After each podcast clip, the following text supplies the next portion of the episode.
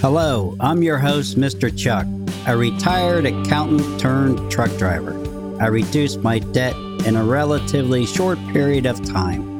Debt reduction to achieve financial freedom takes commitment, confidence, determination. Know budget category percentages. How much of net income should be used by each category monthly? Knowing these percentages will help in getting debt reduced and savings increase. By that, I mean if you can stay within these guidelines, and they're only guidelines, you will have a much happier and better chance of increase your savings and your investments and staying out of debt problems. Now, with that said, I have three links in my show notes for articles that give you percentages. I'm going to refer to the very last one, which is Credit Counseling Society, because they give you percentages and they also kind of give you a list of what should be in these categories. And I think that's most helpful. The other articles that I have read about using percentages in uh, for your budget, or I get the feeling that they think everybody's living with their parents but has an income, but they've yet to either go out and rent an apartment or buy a home. They don't have any, they hadn't bought a car. They hadn't done anything yet other than make money. And they should divide up their spending on these based on these percentages at the very beginning, beginning of their life of living on their own. Best way to describe that. And we all know that's not exactly how things happen. We know that, okay, you graduate from college, you maybe got a job, you maybe start living with a friend or roommate, and you bought a car and you have credit cards and your debt got out of control because you need to buy things and and you had no clue what was going on and you thought okay I'll pay for that my next paycheck and you get behind. You know life happens. So these percentages are only a guideline. Now when I say like housing should be X percent and your utilities should be X percent that can vary by where you live and how much income you make. The more money you make, the easier it's going to be for you. Because, and if you live in an area with high housing costs and low transportation costs, you may spend more on housing and a lot less on transportation. So, the best thing to do, what I recommend, is one, you're tracking your spending. You have a application where you're doing that because that's the lifeblood of your personal finances. Knowing what's coming in and what's going out is step one. Now you've created a budget because you did your tracking software and you created a report by category and you was able to maybe set up a budget. Now, in that budget is broke down however you broke it down. I like to think of needs first, which is housing, transportation, living expenses to keep it basic. And living expenses would be food and clothing to keep it the very basics. Entertainment is not a need, it's a want. You can vary your entertainment based on your income or the money available you have at the time to do it, such as going out to a movie theater. If you don't have the money, you don't do it. If you have the money, you may do it once a week or you may do it once a month. It all depends. So once you've gotten that part figured out and you have your categories, and you set yourself up a spreadsheet and you got a budget and what it is. So let's group them by housing, transportation, living expenses. And let's go with within those categories to include like housing if you've owned buying a home should include your mortgage payment, property tax, any fees, rent, homeowners association, insurance, and or electricity. Why are they saying electricity and housing? And then they have another category for utilities. to me, electricity is a utility, so whatever. I also include all the utilities in my housing. Utilities are would be your cell phone, gas, internet bills, and uh, nowadays include streaming services and and other cable services. I like to categorize everything in the housing that pertains to the house. Like if you have a landline phone that is connected to that home, that landline phone should be under housing. And to be to keep everything neat and tidy, include your cell phones under housing also. If you want to break that out different, fine. But to keep it all together. So the percent for housing without utilities is 35%, which includes your mortgage property tax, everything. So your mortgage payment shouldn't be more than 25%. Now I know that's a pretty low number nowadays. So what are you going to do? Well, the first thing to do is figure out your budget. The second thing to do is apply these percentages to see how things fall for your budget. So we're just, these are guidelines. Remember, guidelines. So housing is 35%, utilities 5%. Now I've seen other articles that said housing is 25 and utilities is 10. So that's still 35. So somewhere between 30 and 40% of your net income is housing. What is net income? Net income is the amount of money that is deposited into the bank. If you have a direct deposit, meaning your paycheck is automatically deposited into your checking account, it's that number that goes in there every payday. That's your net income. If you are getting a check, one of those old timers, it's the amount of money you're depositing in your checking account. Actually, your net income should be your gross income, the total amount you make, less federal state taxes, less health insurance that's deducted and or any 401k retirement plan that's deducted. It's the money you have left over after everything comes out of your paycheck automatically. That's net income. So housing should be somewhere around 40%, and that's including utilities. Transportation is the money you spend on public transit, taxi, fuel, Vehicle insurance, maintenance, and parking are included in this category. This might change depending on whether or not you're working from home, but some should be still allocated to understand your budget as a whole. Also, should include any car payments, car loans. Automobile loans are also included in transportation. 15 to 20% of your net income. So far, these two are needs. Now we have five categories as living expenses, which is clothing, which is grocery, personal care products, and things for baby needs or expenses you include here. If you like to eat out a lot, you might include those expenses here, but eating out is more something you do for fun, and you can include that under personal spending.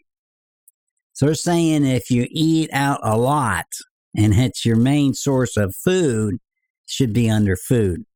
If you eat out occasionally and it's more for entertainment, it's okay to categorize that under entertainment. Clothing, oh, out in the food should be 10 to 20%, no more. Clothing, shoes, and clothes for all family members, 3 to 5%. So for your living expenses, shouldn't be more than a total of 25%. So we got 40, 65, 85. So we're up to 85% of your net pay so far.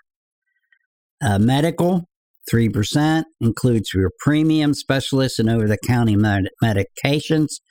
Remember, if your health insurance is already out of the net pay, it's not included here. This medical, it would be prescription drugs that you pay for out of pocket.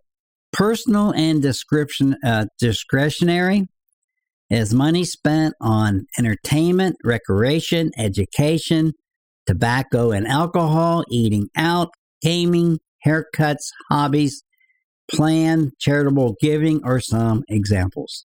If you spend more in this category, make sure your budget balances, balances by spending less elsewhere. And they're saying 5 to 10%. So we're up about 80. Savings. Plan to save money for expenses that don't occur every month, as well as for your future. Then you have extra available when you need it. This can also be categorized as an emergency fund or emergency savings for things that come up in the future. Okay, um, 5 to 10%. And debt payment is 5 to 15%, which would be any loans you have that's not housing or transportation. So that would be student loans, uh, credit card debt, personal loans, payday loans, things like that. No more than 15%.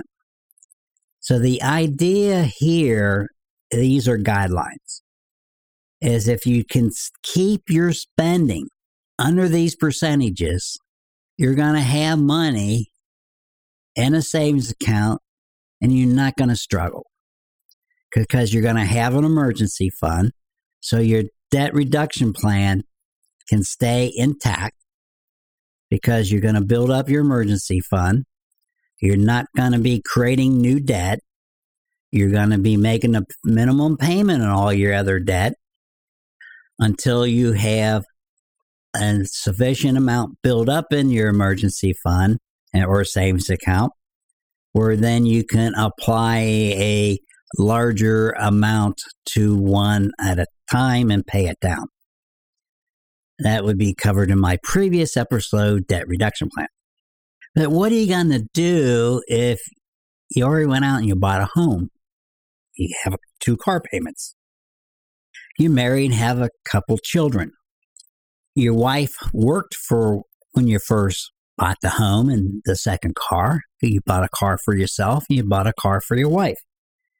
And then when you had the two children, your wife quit working, or maybe you quit working.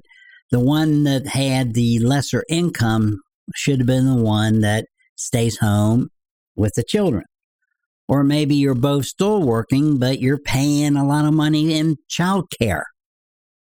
Should maybe you be better off having one of you quit working and stay home, not have an income, but not pay for child care. All those are decisions you got to make as you go through life. But you can't do it without being informed. So the more informed you are about your personal finances, you can look to see what has changed. So maybe your spouse quit working. We'll just go with this example. But your both incomes were included when you bought the home. So you're so you were under say 20%. Your mortgage payment was around 20% of your combined net income. Well, if one of you quit working, what's your home payment going to be? It's going to be more than 20%. But the question is, will it go over 43%? Because if it goes over 43%, it'll be impossible for you to borrow any money for anything else for any reason whatsoever. Because lenders are not going to lend you the money because your income is too low. So this stick with this where one spouse, you know, quit working to be a stay home with the children because health care, daycare was so expensive. So maybe your net income on your housing is now 60% maybe your travel, your transportation has dropped because you paid off one of those cars. That was part of the deal that you worked out. If we pay off one of these automobiles, we have one car payment, we'll be able to swing it. So maybe your transportation is now down to roughly 7% or 5 to 7%. So you're making up for the excess in your housing by decreasing what you're spending on transportation. Also, you can decrease what you spend under your personal and discretionary. You can maybe do away with something, cut back somewhere, and spend less money. Now, it's hard to quit to spend less money on groceries when you're trying to raise a couple children, but small children don't eat a lot, so you got to look at what types of food you are eating, eating and where you can cut back and save some money. And one example would be buy store brand products instead of name brand products because they're cheaper. Use coupons, things like that.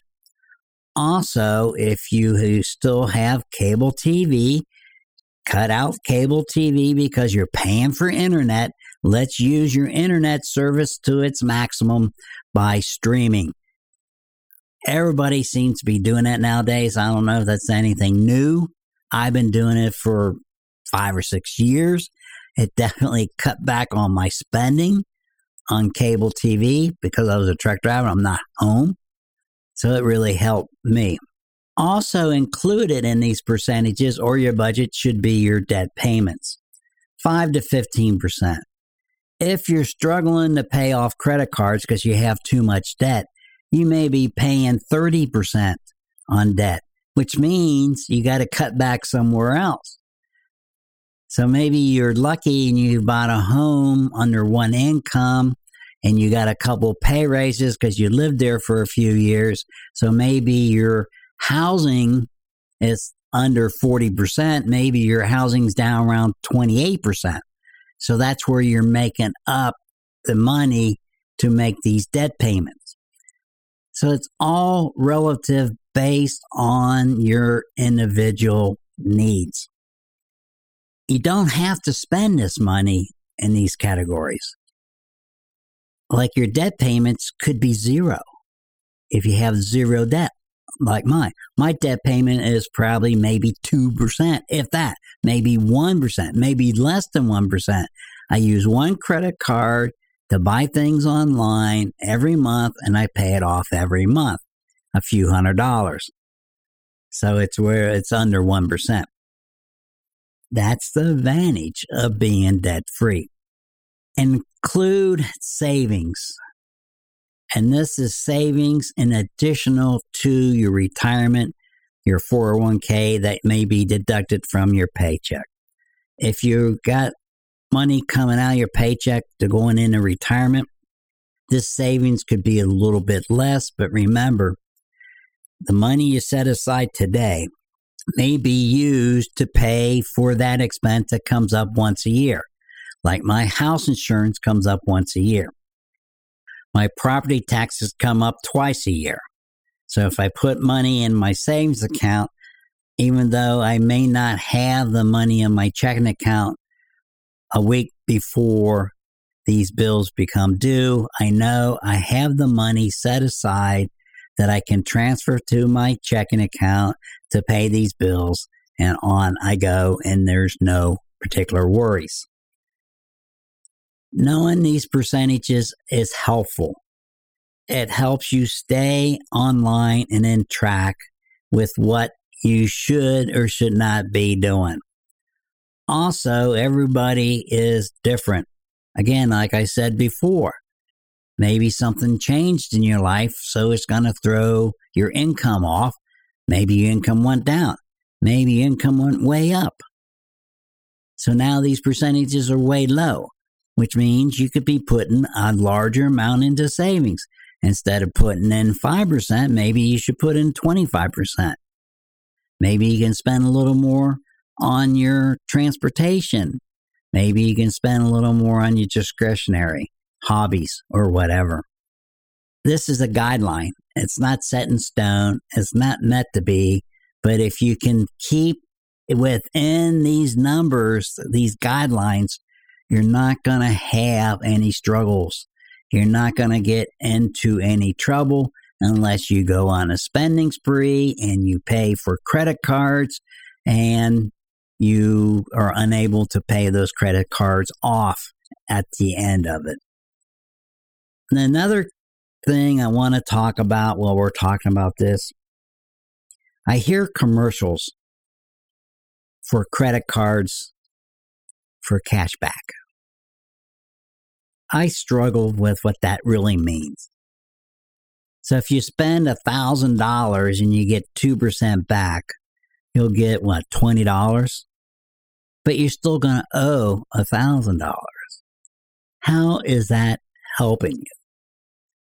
So you go, I heard the most recent one is cash back on gasoline. And that lady says she got $200. $200 over what period of time? Was it one month? Was it one year? Was it her lifetime she's had that card?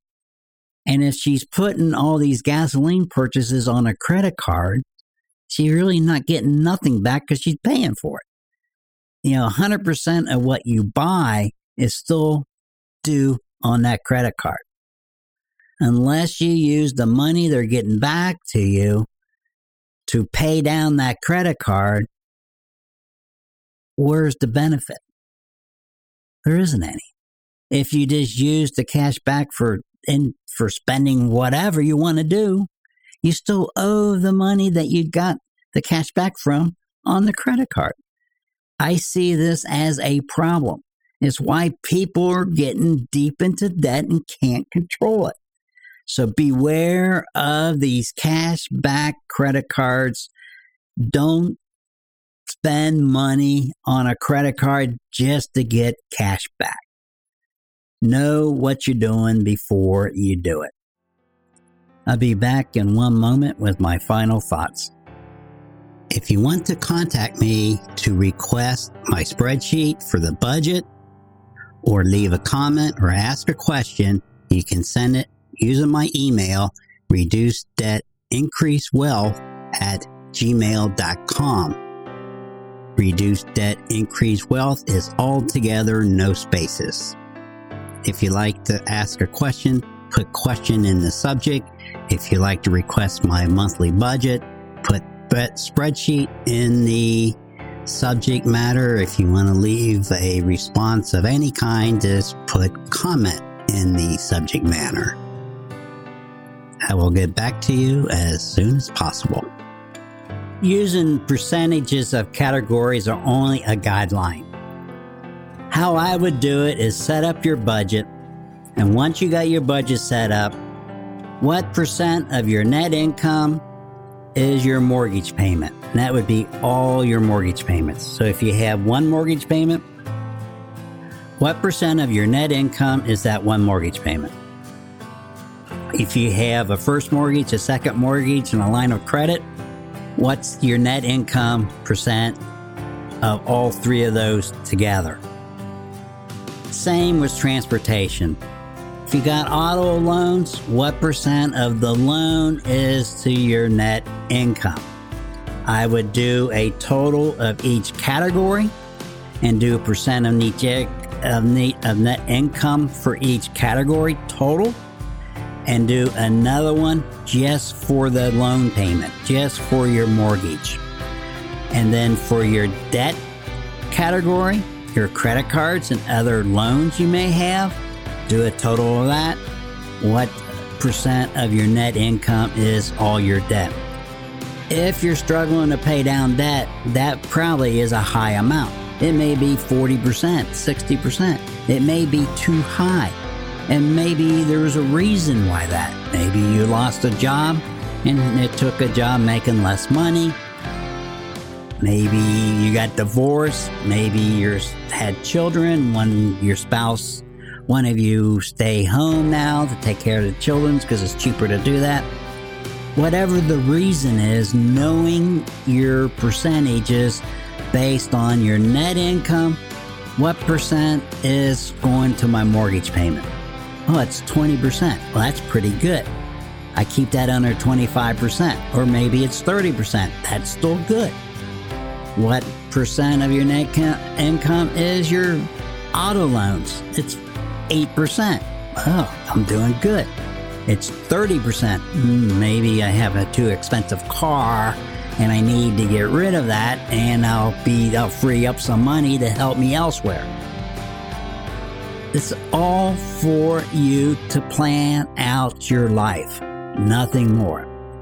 So the step, first step is to create yourself a budget. And the second step is to use actual numbers of what really is going on. And the third step is to figure out what percentages you're actually have. What percent of your take home pay is going for whatever personal expense? How much is your take home pay being used for personal or discretionary spending, which would be entertainment, hobbies, things like that? If that number is high, you're going to struggle to pay for other things. If that number is low and all of them are low, and you're putting maybe your savings percentages is a real high number. Well, that'd be good, especially if you're older and you're getting close to retirement. You need to save more money, set more money aside. So it depends on each individual situation, and it also depends on where you live, what part of the country you live in, or even what you know where you live. Maybe you live overseas where housing is expensive, but food is relatively inexpensive. It all depends. Maybe you live somewhere where everything is fairly inexpensive, so you're able to save more. I don't know. It all depends on each individual. So, step one is start tracking your spending and your income. Step two is to create a report by category. Step three is to get yourself a budget set up where you have housing, your needs first, housing, transportation, living expenses. Living expenses being food and clothing, where clothing is a fairly small number. Then, after that, you have debt, savings, discretionary. Figure out how much where your money is going and look to see where your money is going. Maybe you think you know, but this could be an awakening for you. Maybe you think that uh, most of your money is going to housing, and when you look at it, a lot of it is going to entertainment. Maybe you just thought it was going to housing because you got that big house payment every month. Maybe you're spending more money elsewhere on credit cards and don't realize it. So then you're getting in trouble with too much debt. So, knowing what's going on in your personal finances is important. And by doing this, you'll be happier and have more control over your finances, and you'll be glad you did so.